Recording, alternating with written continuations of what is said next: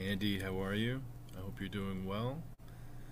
Uh, I was looking at some old videos that we made together, and one of my favorites is your response to the social situation of development topic. And at the end of that video, you suggested that adult development differs in its trajectory and construction than does childhood development or even adolescent development. And that's a very common question that is asked, particularly by newcomers to Vygotsky, who are often wondering to what extent does Vygotsky's theory of development apply past the childhood or even past the adolescent years. And at the end of the video, which I think I'll link a little clip to, you suggested that uh, is the primary influence or maybe the motor or engine of development in adulthood. And I was wondering if you could riff on that a little bit. Maybe I could ask in what sense does the role of Perezhivanya in adult development compare and contrast to other concepts in cultural historical theory as related to childhood or adolescent development? And of course, Perezhivanya is one of the concepts that is uh, part of the childhood and adolescent developmental theory. But it sounds to me like maybe you were suggesting Perezhivanya plays more of a dominant role uh, in older people. So if you're up for it, riff on that for a little while, and I look forward to your response. And of course, I hope you're doing well. Take care. That's Vygotsky's uh, theory of child development. Development doesn't stop when you become an adult, but it doesn't go through these specific stages. We, we develop as adults uh, in, in, in, a different way, and, and the, the, key word for adults is perezhivanya. Okay, but children generally go through a specific series of phases, social situations of development, characteristic of a given culture. Okay. Okay, Anthony, you have asked me about uh, Perezhivanya.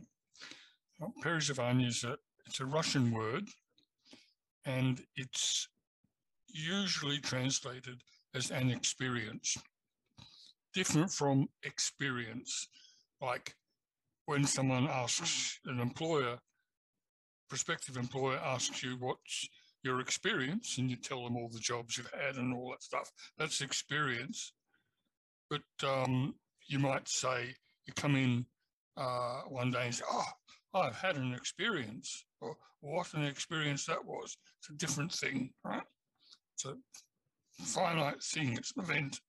It's not just an event either, it's something you do. Um, so it's a very fundamental concept. And uh, according to Vygotsky, its um, experience is the, the uh, foundation, if you like, the substance of uh, personal development.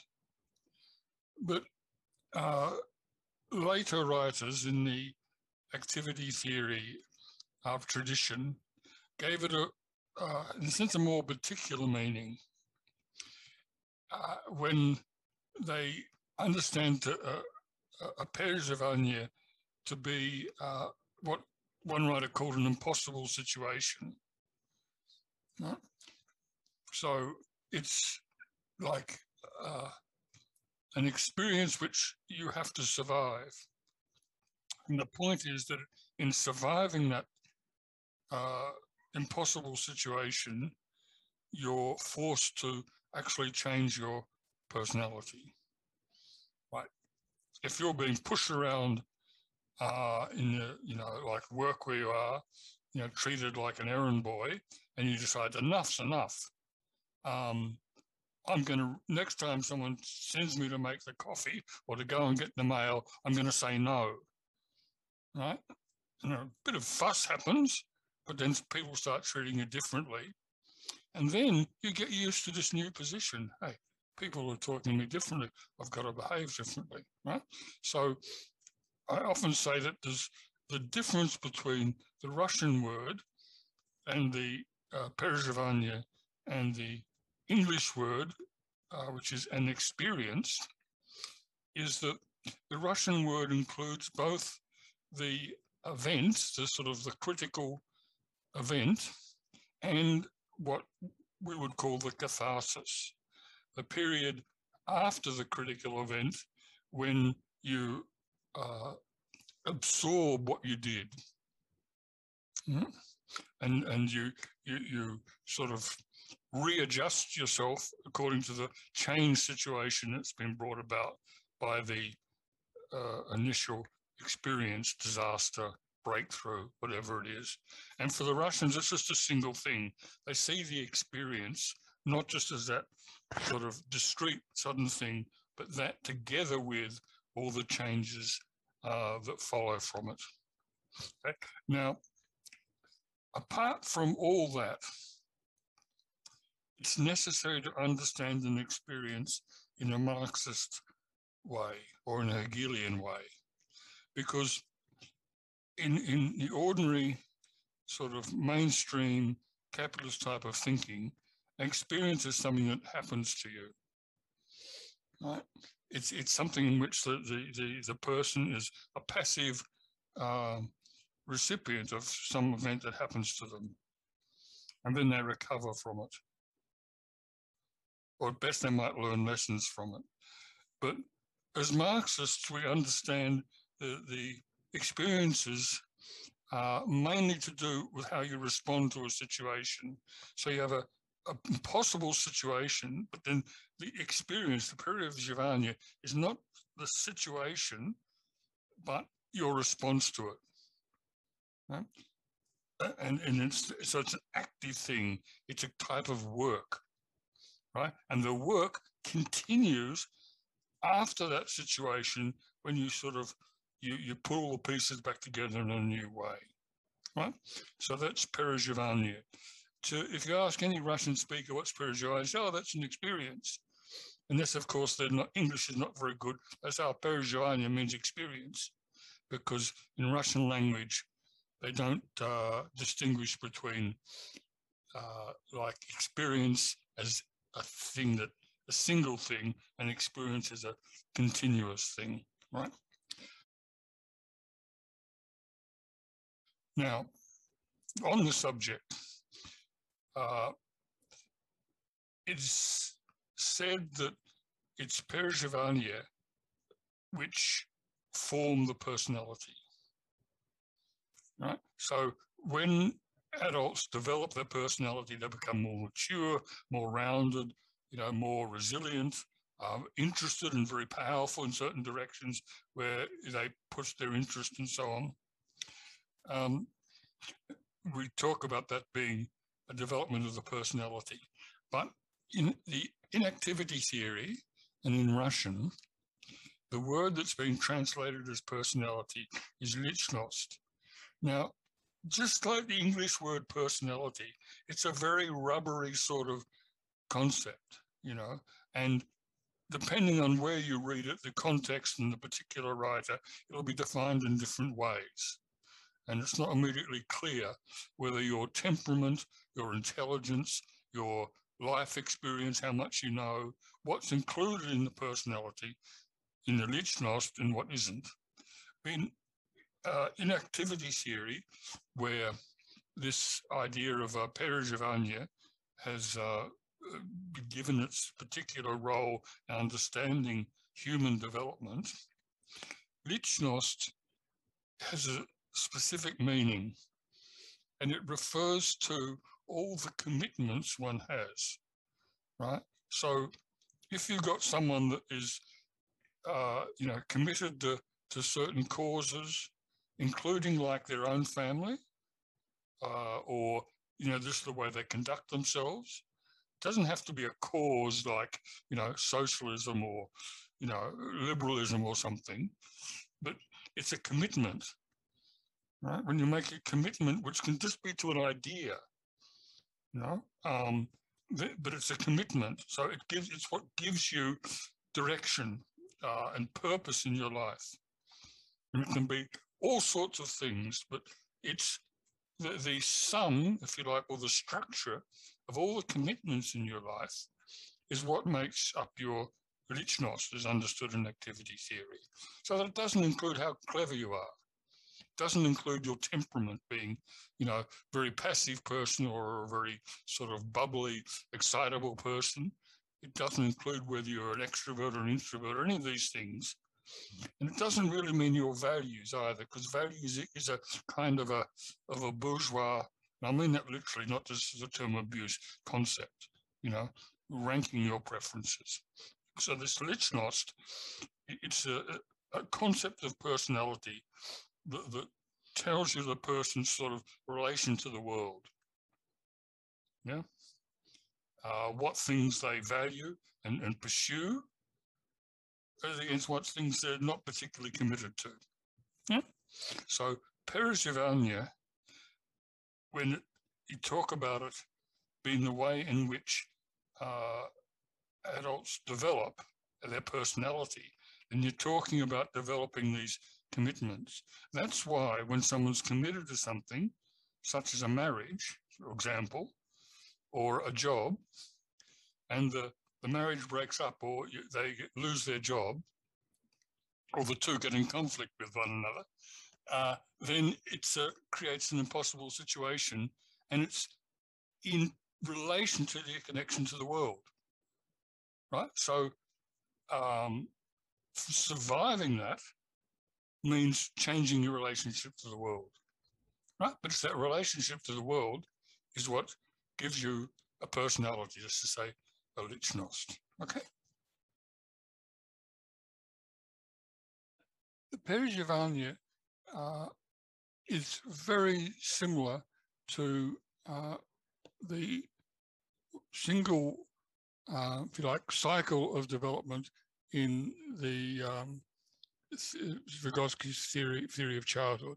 That's to say you have a, a period of crisis in which the child uh, changes their relationship to the world and adopts a new concept of themselves and uh, people around them uh, accept that new concept, treat them differently, and then follows a period of um, adaptation to that uh, new situation, right? The the big difference is simply the the the uh, the fact that an adult uh, is out there in the world, and uh, there's no, um, if you like, th there's no ideal uh, before them uh, drawing them to itself.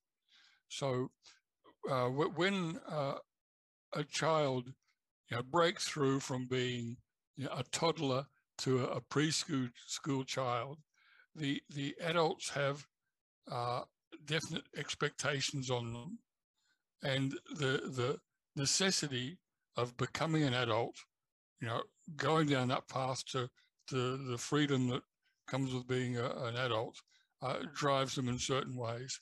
But uh, the the crisis arises in um, adulthood differently. To be an adult means to have uh, commitments.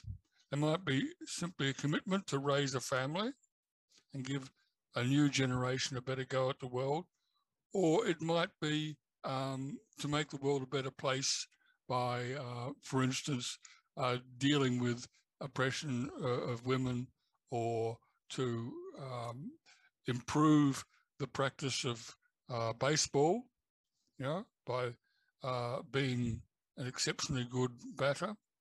It can be very diverse, but to be an adult is to have a project. And children's main project is to get to be an adult, right? And that drives um, what they do.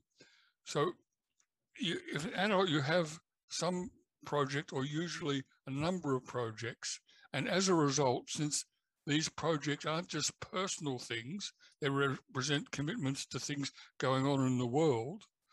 Uh, you're open to all sorts of crises that arise. For instance, um, if you're you know, a, a, loved partner can be the center of a life project to build a family around your relationship with someone. That person dies. Uh, what do you do? Your whole vision of what you're about has to be completely restructured. Um, let's suppose you're building a career. You're going to be a ace lawyer defending, you know, people that have uh, been falsely accused or something. Uh, but you, you you lose a high profile case through um, a big error. You humiliate yourself because you hadn't done the background properly, and you suddenly the the prospects. You know, you lose your job, for instance, at a prestigious law firm. What do you do? Or you you um, join some uh, say political group, and that group splits, and two people that you admired greatly, you know, uh, uh, have a fight and go off in two different directions, or you're you're you think you're going to build a career and a family, but you just get to a point where you can't. You realize you can't uh, progress in your career so long as you're putting all this time into your family. What do you do? You're going to have to make a choice. So there's a 101, a million different ways crises arise in life they're all different, right? When people write their autobiographies or they write a biography of someone, it centers around these crises that are, arise out of their commitments. And then overcoming that crisis requires uh, personal development. It requires dogged determination to see something through despite difficulties. It might involve restructuring your values to to decide uh, to choose between this and that, uh, or a completely creative solution to sail over the top of personal difficulties and and and find a, a deeper goal. You know, you've lost your beloved wife, but you know the disease she died of needs uh, better research, and you dedicate yourself instead to you know research for that disease, or maybe your children take over the focus. You know, you you can't uh, support your wife any longer; she's dead. But you will raise her children that they know. You know, you, you, that's how character develops. That's how you develop as an adult. That is in the same ballpark of an idea as the uh, the crisis that affects children, but the the path from birth to adulthood requires certain specific um, uh, leaps to be made, developments to be made, and and the, the, the developments you have to make are well known uh, in in the culture, and people know how to treat you, and the solutions are well made. They're built in to the way we treat primary school kids, the way we treat adolescents, and so on. So there's this kind of a well-worn path that the child goes down. Out in adulthood, there's no well-worn path. Um, you, are on your own, or you're not on your own, but you're charting new territory every time. That's the difference. Okay.